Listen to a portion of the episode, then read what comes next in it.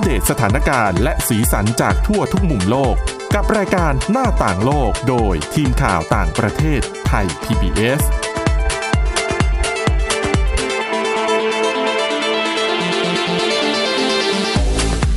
สวัสดีค่ะคุณผู้ฟังขอต้อนรับเข้าสู่รายการหน้าต่างโลกค่ะ วันนี้นะคะในรายการของเราค่ะ จะมีการแนะนำนะคะถึงวิธีกักตัวหรือว่าวิธีหนีการระบาดของโควิด -19 แต่แน่นอน ถ้าหนีธรรมดาคงไม่ได้มาออกหน้าต่างโลก จะเป็นการวิธีหนีแบบอภิมหาเศรษฐีนะคะ ค่ะ เดี๋ยวต้องไปคุยกับคุณทิพย์ตะวันธีรนัยพงศ์นะคะว่า แต่ละคนมีวิธีการหนีเอาตัวรอดจากโควิด -19 อย่างไร แล้วก็วันนี้พบกับดิฉันสวรักษ์จากวิวัฒนาคุณค่ะ ค่ะ สวัสดีค่ะ อ่ะนะคะ อย่างที่เกริ่นไปแล้ว คุณทิพย์ตะวันถ้าเป็นคนธรรมดาธรรมดานะบอกว่า อ่ะคุณไปกักตัว 14 วัน สมมุติถ้าเขาให้เราเลือกได้ คุณจะไปกักตัวจะหนีไปเนี่ย จะทำยังไงบ้างเอาคนธรรมดาอย่างเรา ๆ ก่อน หนีไปเหรอ เรากัก อืม คือเขาไม่ให้เขาอนุญาตให้เราเดินทาง อ่า ใช่ไห ใน ม ใน คะ แง่นี้สมมุติว่าให้คุณเดินทางไปไหนก็ได้ให้คุณเลือก ดิฉันชอบทะเล ดิฉันขอไปกักตัวริมทะเลได้ไหมคะ ก็อาจจะ แล้วมอง ไป ไป เช่ารีสอร์ทอะไรอย่างนี้ เออ เช่าโรงแรม ใช่ แต่อย่าบอกนะว่า ถ้ามี ค่ะ เงินนิดนึงก็อาจจะเช่าเรือนะ อ๋อเหรอแล้วไป เ ล่องลอยอยู่กลางทะเล แต่ก็ ม อันตรายเหมือนกันนะคะ คิดยาก ก่อนก่อนหน้านั้นต้องมีเงินก่อน ใช่อ่ะอันนี้ก็เป็นวิธีการคิดของคนธรรมดาธรรมดา ค่ะ อ่ะก็อ่ะไปเช่าห้องพักหรือเช่าโรงแรม อ่า ในที่ที่เราอยากอยู่เป็นภูเขาเป็นทะเล ค่ะ เป็นป่าเป็นอะไรก็ว่าไปนะคะ หรืออ่ะถ้ามีบ้านหลังที่สองหลังที่สามหรือบ้านเพื่อนอ่ะก็ไปกักที่นั่น แล้วก็ นะคะ หาอุปกรณ์อะไรที่อาจจะช่วยฆ่าเวลานะคะ ใช่ ไป ห ตุ รือนเอาไว้ อ่ะถ้ามีเพื่อนอยู่ต่างประเทศอ่ะสมมติอยู่นิวซีแลนด์แล้วกันนิวซีแลนด์ปลอดภัยแล้วหนีไปอยู่กับเพื่อนที่นิวซีแลนด์ถ้าเขาอนุญาตให้เราเดินทางนะใช่ไหมอันนี้คือคนมีสตางค์นิดนึง แต่นั่นก็คือเรื่องของคนธรรมดา แต่วันนี้ค่ะ จะมาเล่าให้ฟังว่า อภิมหาเศรษฐีของโลกเนี่ย ที่มีสัดส่วนคือ 0.001%ของโลกเนี่ย คือเป็นไม่กี่คนนะอย่างนั้น ใช่ ค่ะ เขาทำอย่างไรเวลาที่เกิดการระบาดของโควิด -19 แล้วเขามีวิธีหลบหนีโรคระบาดอย่างไรบ้าง แต่ เอาแบบ เราก็ไม่ค่อยเคยเห็นมหาเศรษฐีแบบตัวท็อปทอปติด ค่ะ โควิดนะคะข่าวอะ ใช่ไหม ใช่ไหมดิฉัน ไม่มีนะ ก็พยายามนึกนะคะ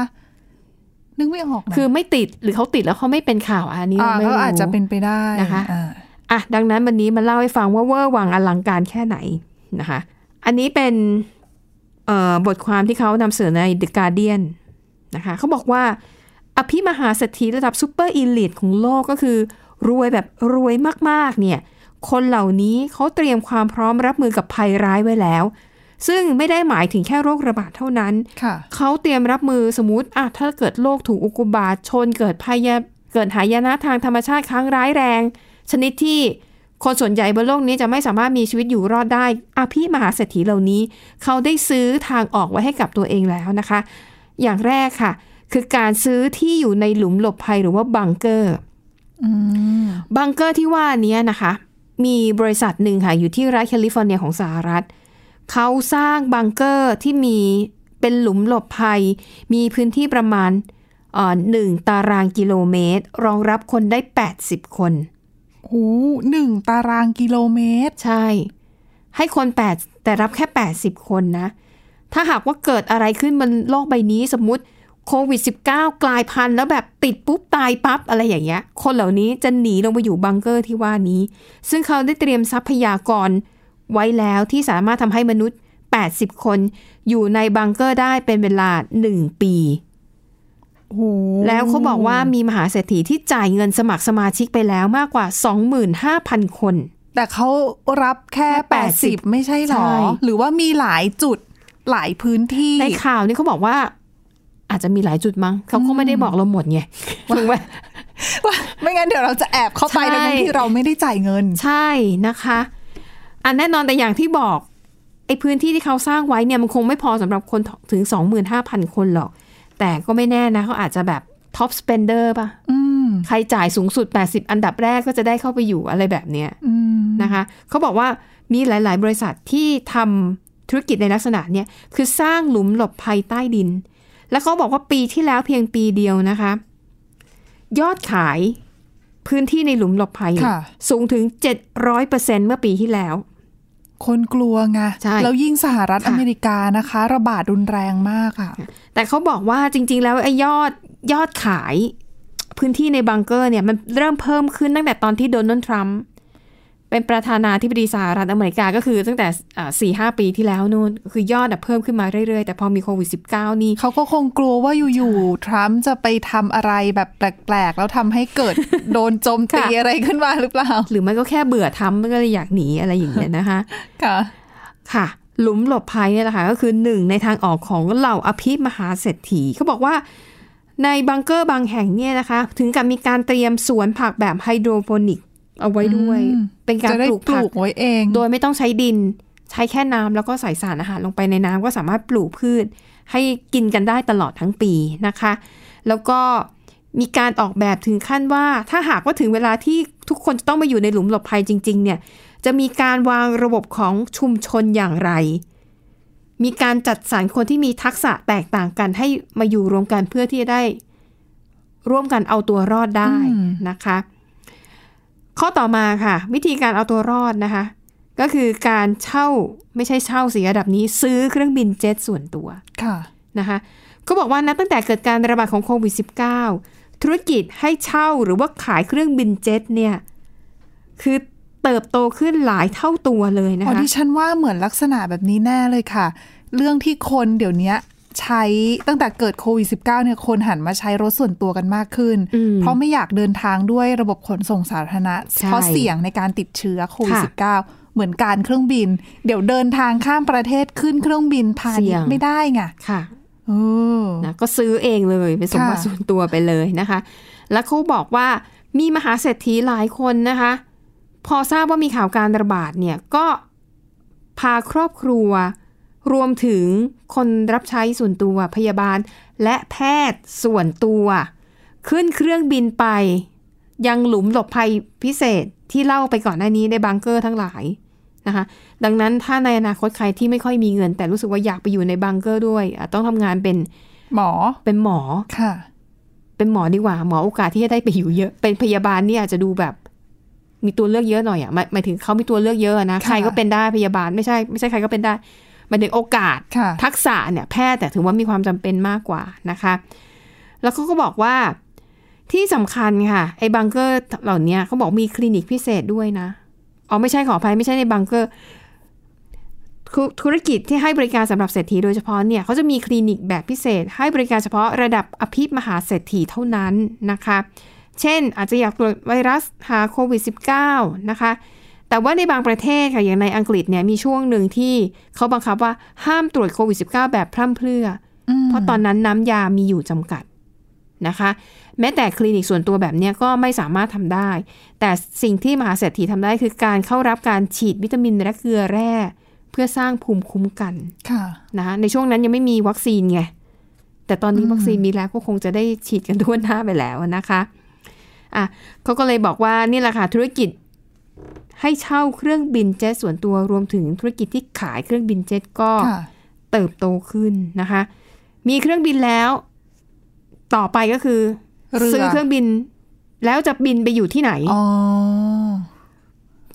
หลายประเทศนะคะ เขาบอกว่านิวซีแลนด์ค่ะ ค่ะ เป็นจุดหมายปลายทางยอดนิยมของมหาเศรษฐีจากซิลิคอนวัลเลย์ในสหรัฐ ไปนิวซีแลนด์ไม่ได้แค่ไปพักผ่อนชั่วครั้งชั่วคราว ไปอยู่เลย ค่ะ ไปซื้ออสังหาริมทรัพย์ที่นิวซีแลนด์เลยนะคะ โดยเฉพาะอย่างยิ่งถ้าต้องการหนีโควิดใช่ไหม ต่อให้นิวซีแลนด์เป็นประเทศที่รับมือกับการระบาดได้ดีมากๆนะคะ แต่มหาเศรษฐีเหล่านี้ก็ต้องการความมั่นใจขึ้นไปอีกระดับ โดยไปซื้อที่ดินในพื้นที่ที่เป็นที่ปลีกวิเวก เช่น ไปซื้อเกาะ อ๋อ ซื้อทั้งเกาะเป็นของตัวเอง เพื่อความปลอดภัยนะคะ แล้วก็จะได้ ใช่ ไม่มีคนขึ้นเกาะด้วยไง เพราะว่าการ ปลอดภัยแน่นอน สกรีนคนเข้าออกเกาะมันทำง่ายกว่า ใช่ค่ะ อย่างน้อยมาทางเรือ แล้วนี่มีแพทย์ส่วนตัวไปด้วย ครบ สบาย ครบ ใช่นะคะ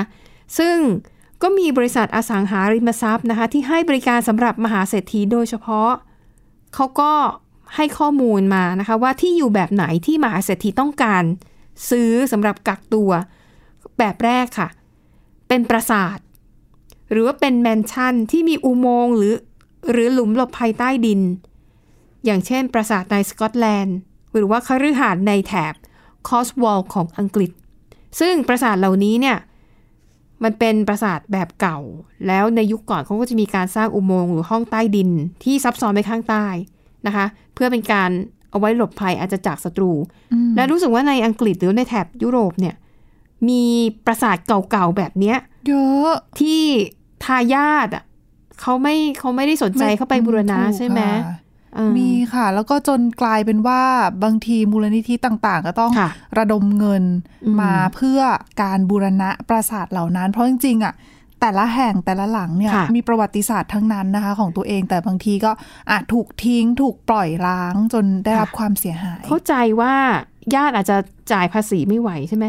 ดิฉันก็ไม่แน่ใจซึ่งคนธรรมดาทั่วไป ถ้ามีเงินก็สามารถซื้อปราสาทได้เหมือนกัน เหรอ นะคะ ใช่ น่าจะนั้นน่า แล้ว จะเป็นเรื่องค่า สมถ บำรุงรักษา ซื้อแล้วย้ายปราสาททั้งปราสาทก็ได้เหมือนกันด้วย หมายถึงอะไรยกปราสาททั้งหลัง ใช่ ดิฉันได้ข่าวมาแบบนั้นเหมือนกันนะ คือแบบโอ้ เหมือนดีดบ้านของเราอะเหรอคะ อ่า นี่แหละค่ะเขาก็เลยบอกว่า ไอ้ปราสาทเหล่านี้แหละ ที่เป็นสิ่งที่มหาเศรษฐีทั้งหลายเนี่ย ต้องการซื้อ แต่ดิฉันไม่การอยู่ประสาทแบบนี้ดิฉันก็ไม่แน่ใจว่าจะกันโควิด -19 ได้จริงเหรอ เพราะตัวปราสาทก็อาจจะมีเชื้อโรคใช่ไหมด้วยความที่ทั้งเก่า ไม่เพราะว่าอยู่ที่ว่าคือเชื้อโรคมันถ้าจะไปก็ไปจากคนที่ติดแล้วก็ อ๋อ เอาเข้าไปนะ คือถึงแม้ว่าเราจะ ค่ะ ลงไปอยู่ในบังเกอร์ก็ตามเนี่ย เชื้อ เกิด โรคก็อาจจะอยู่ในนั้น ผู้ที่ติดเชื้ออะ ค่ะ เข้าไปในนั้นก็ อืม ก็มีโอกาสนะ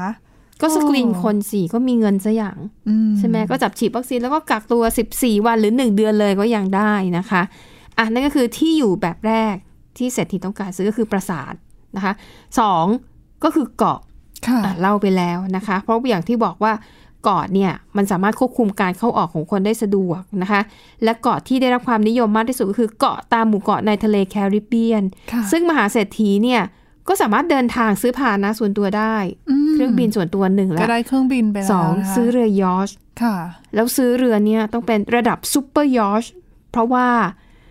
เล็กๆไม่ไม่ใช่เรือเร็ว ใช่ เรือด่วนบ้านเรา ไม่ได้ ก็ นะ คืออยู่บนเรือไปได้เลยเป็นเดือน ค่ะ เดือนมีสิ่งอำนวยความสะดวกมากมาย และยิ่งถ้ามีทีมงานที่ดูแลอ่ะมีบัตเลอร์ อืม มีแพทย์ มีพยาบาล มีคนจัดสรรนู่นนั่นนี่ให้ก็ พ่อครัวด้วย ใช่อยู่ได้แบบสบายๆ อันนี้ก็คืออ่ะส่วนหนึ่งนะคะ แต่ว่าเรื่องราวของอภิมหาเศรษฐียังไม่หมดเท่านี้ค่ะ แต่ว่าเวลาเบรกนี้หมดแล้ว เดี๋ยวเราพักกันแป๊บหนึ่งกลับมาต่อกันในเบรกหน้านะคะ หน้าต่างโลกโดยทีมข่าวต่างประเทศไทย PBS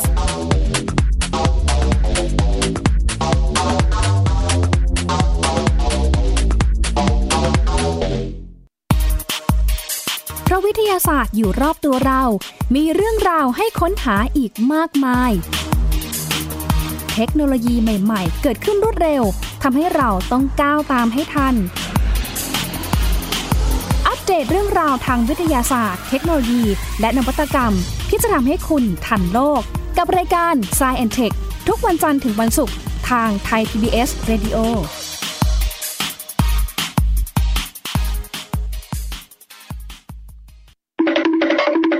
มาฟังนิทานกันแล้ว เปิดโลกจินตนาการกับไทย PBS Podcast ให้น้องๆ สนุกสนานไปกับเพลย์ลิสต์นิทาน มากกว่า 100 เรื่อง เอานะแอนเอา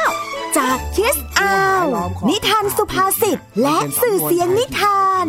ฟังได้ที่ www.thaipbspodcast.com และแอปพลิเคชัน Thai PBS Podcast ตั้งแต่วันนี้เป็นต้นไป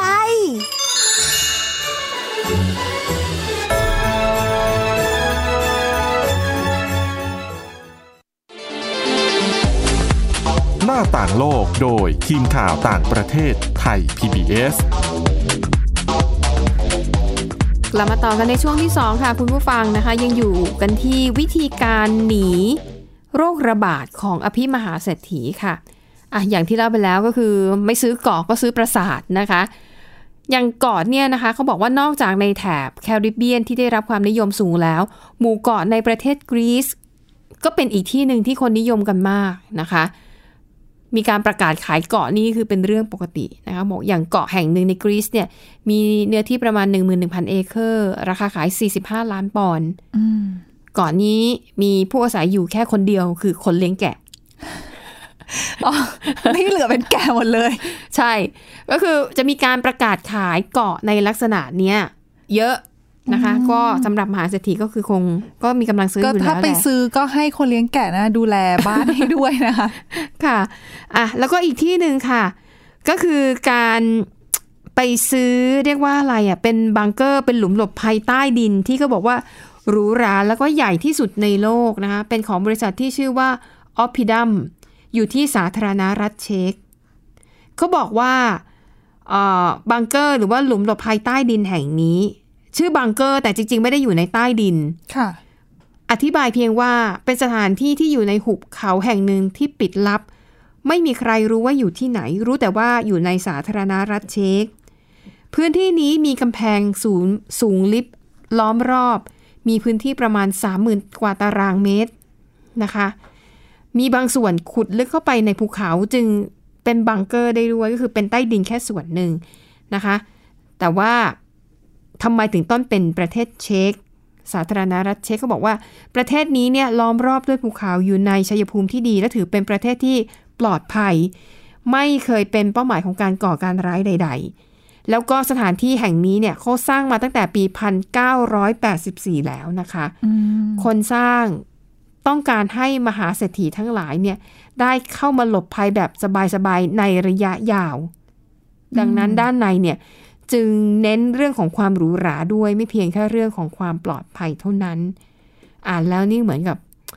ไว้พวกหนีคดีก็ได้นะ อืม ใช่ไหม ฉันฟังแล้วก็นะ มีกำแพงคือ อันนี้คือไม่ใช่ต้องไปหลบอยู่ในหลุมด้วยนะคะ เา คือไป ม่ ใช้ ม่ ชีวิตแบบปกติเลยล่ะ ใช่ เพราะว่าจริง ๆ เขาก็ล้อม ค่ะ เหมือนรักษาความปลอดภัยโดย และอยู่ รบ ที่ไหนก็ไม่บอกด้วยเนี่ย อืม แสดงว่าต้องแบบรับจริง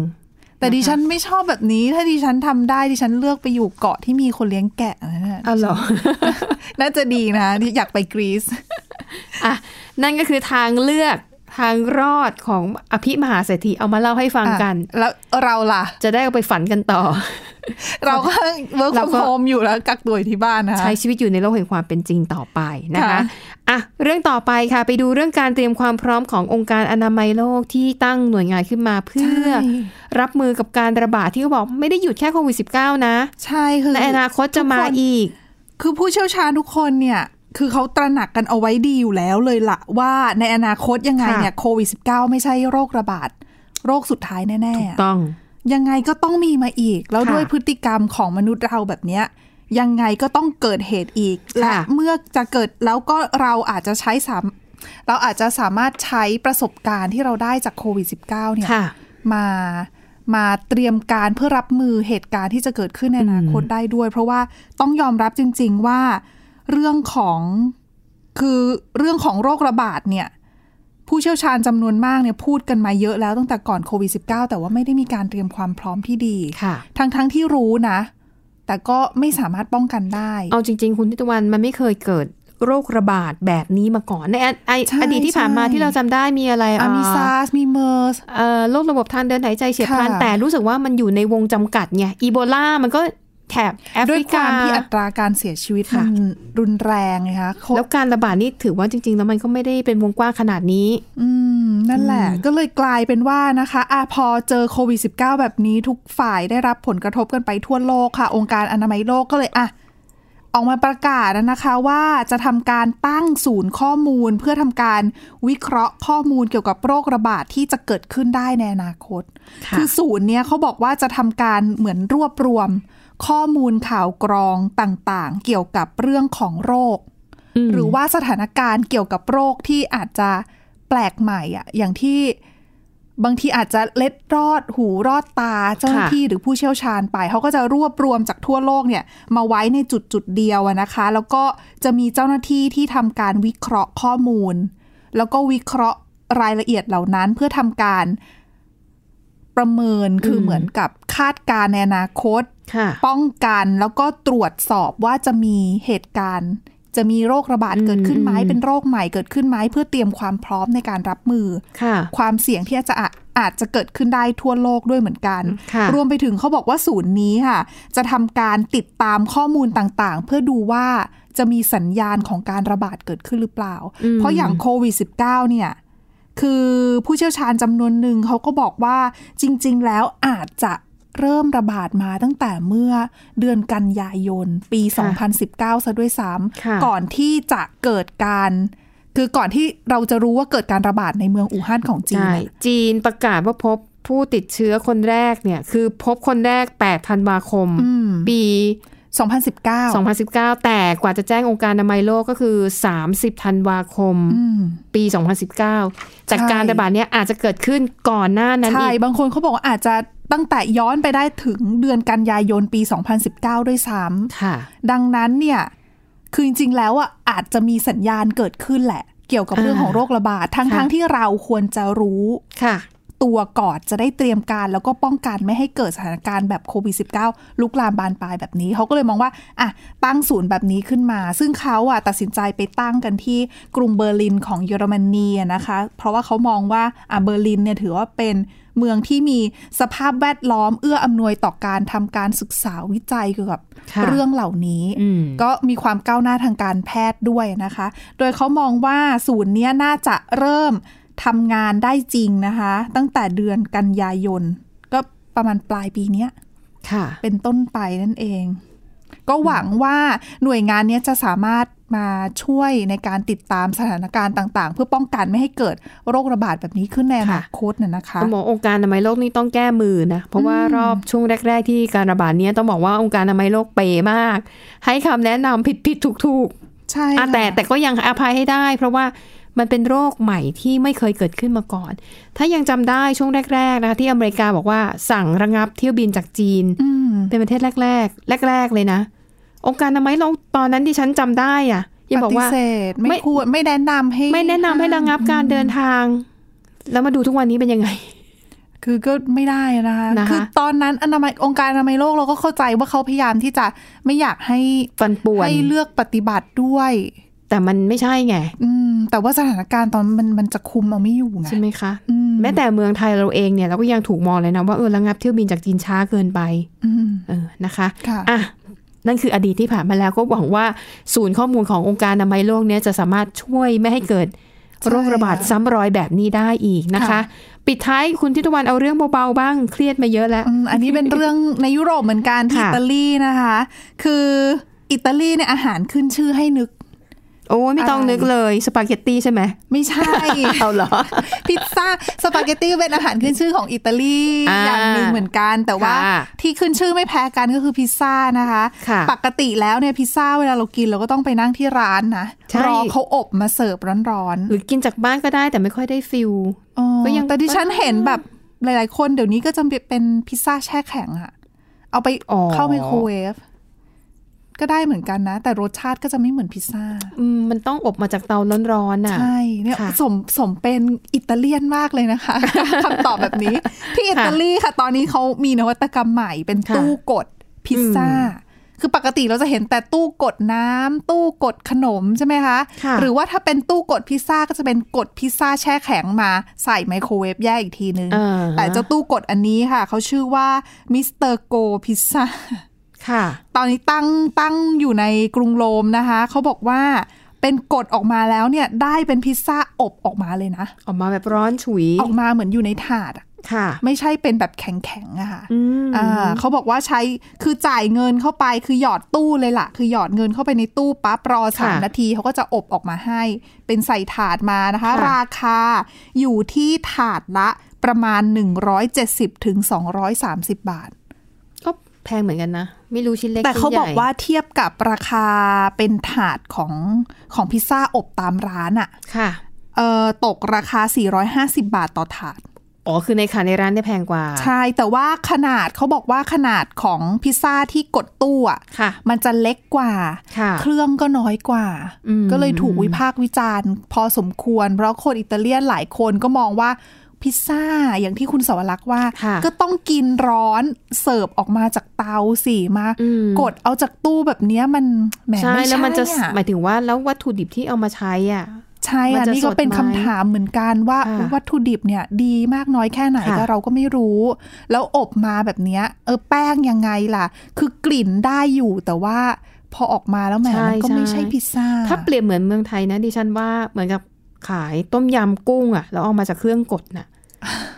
อาจจะอาจจะอารมณ์ประมาณนั้นเนาะ ใช่ใช่ ว่า ต้องมันต้องกินในร้านสิแม่ คือ ครัวทำมาแบบร้อนๆ คือมันก็ถ้าถ้าถามว่ากิน ค่ะ ได้ไหมมันก็กินได้ คือคนลูกค้าที่ไปทดลองใช้บริการเขาบอกว่า กินได้ไหมก็กินได้แต่มันไม่ใช่พิซ ซ่า มันคือขนมปังที่เหมือนกับเอา เอา มะเขือเทศ อะไร มา มา ทา โปะ เออแล้วก็เอา อืม เครื่อง ค่ะ ส่วนผสมต่างๆ มาโรยๆ นิดๆหน่อยๆ ค่ะ อย่างเงี้ย แต่อ่ะเข้าใจแหละว่าน่าจะเป็นสีสัน อืม แล้วก็คนไปกดน่าจะแบบไปกดเพราะอยากลองของใหม่มากกว่า ใช่หลาย เนาะ ๆ คนก็มองว่า เอ๊ะ เจ้าเครื่องเนี้ยจะตั้งอยู่ได้นานแค่ไหน เพราะว่าคนแหละ คือ ค่ะ คนลูกค้าเขาก็มองว่า แหม มันจะไปสู้ ไป ข กิ อน ง ร้านดีกว่า อ ก็เหมือนเราอะอย่างที่คุณเสาวรัก ค่ะ เขาคุณเสาวรักว่าต้มยำกุ้ง เราจะยอมไปกดตู้เหรอในเมื่อ มี เรา ร้าน ข้า อามหาร ไป เยอะแยะ ฝั่งตรงข้ามก็มี ใช่ ร้านทำต้มยำกุ้งให้แล้วอะ ค่ะอ่ะ อืม แต่นั่นก็เป็นเรื่องราวสีสันนะคะ และทั้งหมดนี้ก็คือเรื่องราวนะคะ ที่ทีมข่าวต่างประเทศนำมาเสนอค่ะ วันนี้หมดเวลาแล้วค่ะ คุณผู้ฟังกลับมาพบกันใหม่ในตอนหน้านะคะ วันนี้เราสองคนและทีมงานลาไปก่อนสวัสดีค่ะ สวัสดีค่ะ Thai PBS podcast. View the world via the voice.